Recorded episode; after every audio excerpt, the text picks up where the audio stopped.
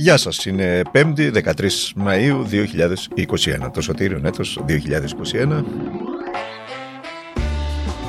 όπου μαζί με το 2020 θα μείνουν στην ιστορία βεβαίως ως τα δύο πανδημικά έτη που άλλαξαν το ρου της ιστορίας ή τουλάχιστον της σύγχρονης ιστορίας διότι θυμίζω ότι αυτή η πανδημία ή τέλος πάντων ο πλανήτης είχε να ζήσει με τέτοια πανδημία σχεδόν ένα αιώνα.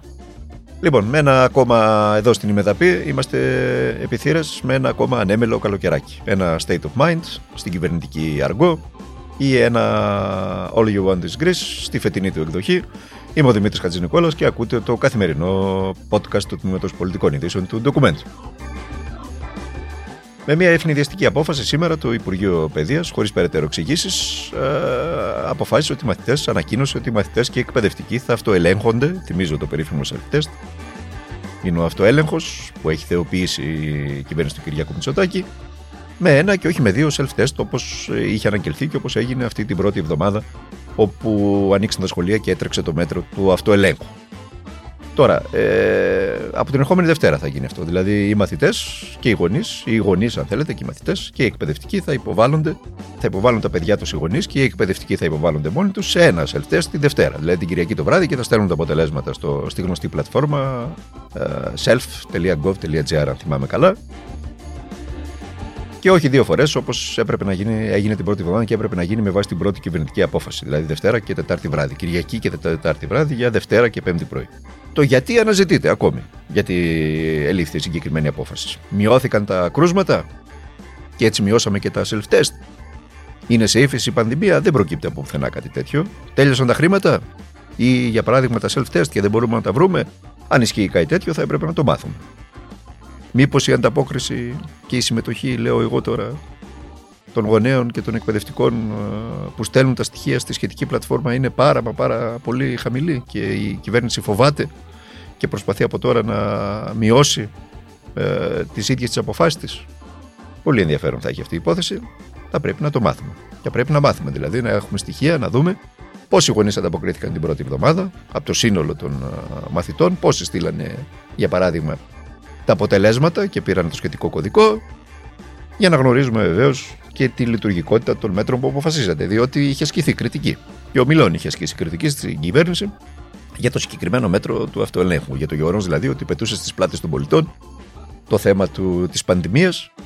Ε, Λες και η πολιτεία απλά κάθεται κάπου και αποφασίζει και οι πολίτες είναι εκείνοι που παίρνουν όλο το βάρος της πλάτη τους. Και ο, η κριτική αφορούσε το γεγονός ότι πρώτον, όλοι οι πολίτες αυτού του δύσμερου τόπου δεν είναι ενήμεροι σε ό,τι αφορά το διαδίκτυο και τις διαδικασίες του διαδικτύου. Είμαστε ανεκπαίδευτοι, αν θέλετε, ε, διαδικτυακά ως λαός. Και δεν φταίει ο λαός γι' αυτό. Σας θυμίζω ότι στα σχολεία, στο σύνολο των σχολείων μας, δεν υπάρχουν ακόμα, παρά το γεγονός ότι η πληροφορική υπάρχει ως μάθημα, δεν υπάρχουν υπολογιστές. Στο σύνολο των σχολείων δεν υπάρχουν υπολογιστές. Δεν υπάρχει WiFi στα περισσότερα σχολεία. Πώς λοιπόν ζητάς από έναν πολίτη που δεν τον έχεις εκπαιδεύσει, που δεν έχεις εισάγει στο εκπαιδευτικό σου σύστημα τι συγκεκριμένα λειτουργίες, πώς τους ζητάς να αυτοελεγχθεί και να χρησιμοποιήσει τις περίφημες πλατφόρμες. Επίσης, ένα άλλο γεγονός είναι ότι διαθέτεις το χειρότερο και το ακριβότερο μακράν διαδίκτυο WiFi στην, ε, στην Ευρώπη. Από τις περίφημες εταιρείες που λειτουργούν στην Ελλάδα, ως μονοπόλιο, έτσι. Για να θυμίσουμε και το θέμα της Επιτροπής Ανταγωνισμού. Λοιπόν, ε, αναρωτήθηκε κανείς αν έχουν όλοι οι γονείς ε, σε μια χώρα καθημαγμένοι από τρία μνημόνια και εδώ και 11 χρόνια χρεοκοπημένοι, αν έχουν όλοι οι γονείς τη δυνατότητα να πληρώνουν WiFi κάθε μήνα 20 και 30 και 40 και 80 ευρώ. Αναρωτήθηκε κανείς αν έχουν υπολογιστές οι άνθρωποι αυτοί, αν έχουν printer για να τυπώσουν τα περίφημα χαρτιά που χρειάζονται για να τα πάνε στα παιδιά τους. Πώς λαμβάνονται οι αποφάσεις έτσι αυτές; Για να δούμε λοιπόν, θα έχει ενδιαφέρον το συγκεκριμένο θέμα.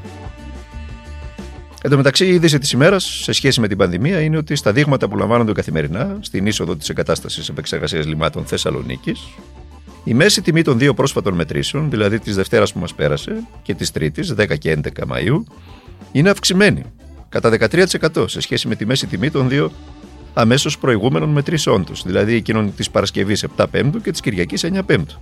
Και αυξημένη κατά 89% σε σχέση με τη μέση τιμή της προηγούμενης Δευτέρας, 3 Πέμπτου και 4 Πέμπτου. Κατά 89% παρακαλώ. Πρόκειται αφενός για το αποτύπωμα των εορτών και της σταδιακής άρσης των μέτρων από την κυβέρνηση. Αφετέρου, είναι η απόδειξη ότι η πανδημία είναι εδώ. Δυστυχώς. Δεν έφυγε ποτέ.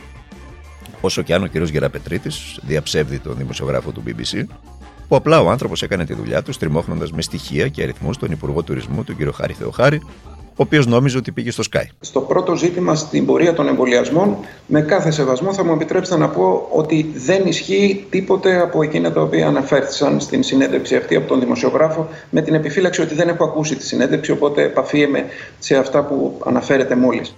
Και αυτός ήταν ο κ. Γεραπετρίτης, ο οποίος κλήθηκε σήμερα από αλλού στο Sky να σχολιάσει τον δημοσιογράφο του BBC και τη συνέντευξη με τον Χάρη Θεοχάρη.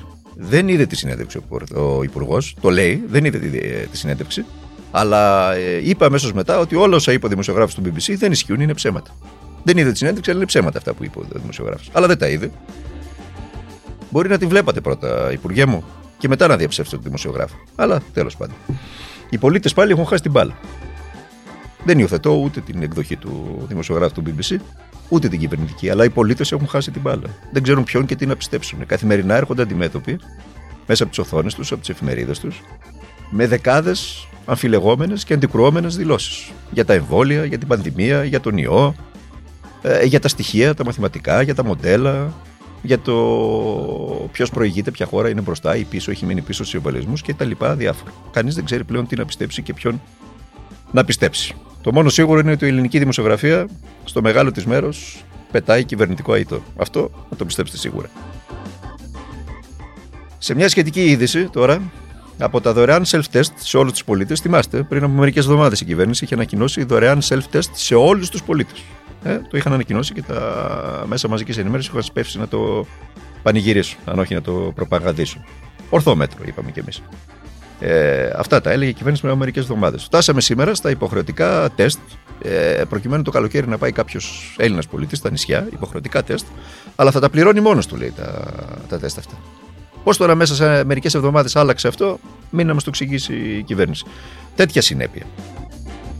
Και πάμε και στο περίφημο εργασιακό νομοσχέδιο. Σας διαβάζω επιλέξη παροχή, μέσα σε εισαγωγικά αυτό που θα σας πω, παροχή περισσότερων επιλογών στους εργαζόμενους να διαμορφώσουν το ωράριό τους με βάση τις ανάγκες τους. Το παραπάνω είναι η κυβερνητική φρασιολογία στο εργασιακό νομοσχέδιο για την κατάργηση του οκτάωρου. Να το ξαναδιαβάσω, να το ακούσετε όλοι σας. Παροχή περισσότερων επιλογών στους εργαζόμενους να διαμορφώσουν το ωράριό τους με βάση τις ανάγκες τους. Δεν έχω λόγια, είναι σχολίαστο. Πραγματικά. Και να κλείσουμε με το Ισραήλ. Εκεί, στην Ιερουσαλήμ και σε μια σειρά από πόλεις, κλιμακώνεται ο πόλεμος με την Ισραηλινή αεροπορία να συνεχίζει τις επιθέσεις σε επιλεγμένους στόχους, αλλά με βαριές απώλειες σε άμαχους. Έτσι γίνεται πάντα όταν βομβαρδίζεις στόχους εντός κατοικημένων περιοχών. Και τη Χαμάς, βέβαια, να εκτοξεύει από τη Γάζα όλο το βράδυ πυράβλους εναντίον πόλεων και στόχων στο Ισραήλ. Είπαμε και χθες, στο χθεσινό podcast, ότι η πολιτική των επικισμών είναι η θριαλίδα που πυροδοτεί την ένταση στην περιοχή, μαζί με τη φτώχεια, την περιθωριοποίηση, και τους έγκλειστους στον εγκλισμό στη Γάζα. Η διεθνής κοινότητα ήρθε η ώρα να αντιληφθεί, και ειδικά οι Αμερικάνοι, ήρθε η ώρα να αντιληφθεί ότι το θέμα πρέπει να λυθεί και πρέπει να λυθεί στη βάση της δημιουργίας ενός Παλαιστινιακού κράτους και ότι το Ισραήλ πρέπει να σταματήσει την πολιτική των επικισμών. Δεν υπάρχει τίποτα άλλο ε, από αυτή τη λύση. Αλλιώς το πρόβλημα θα διαιωνίζεται και η Μέση Ανατολή θα παίρνει φωτιά ανατακτά χρονικά διαστήματα. Εμείς θα είμαστε εδώ να παρακολουθούμε τις εξελίξεις και να τις σχολιάζουμε στο καθημερινό podcast του Τμήματος Πολιτικών Ειδήσεων του Ντοκουμέντο. Θα τα πούμε μαζί αύριο στο τελευταίο podcast, Παρασκευή. Μέχρι τότε να περνάτε και να είστε καλά, να προσέχετε τους οικείους σας και τον εαυτό σας, γιατί τίποτα στη ζωή δεν χαρίζεται.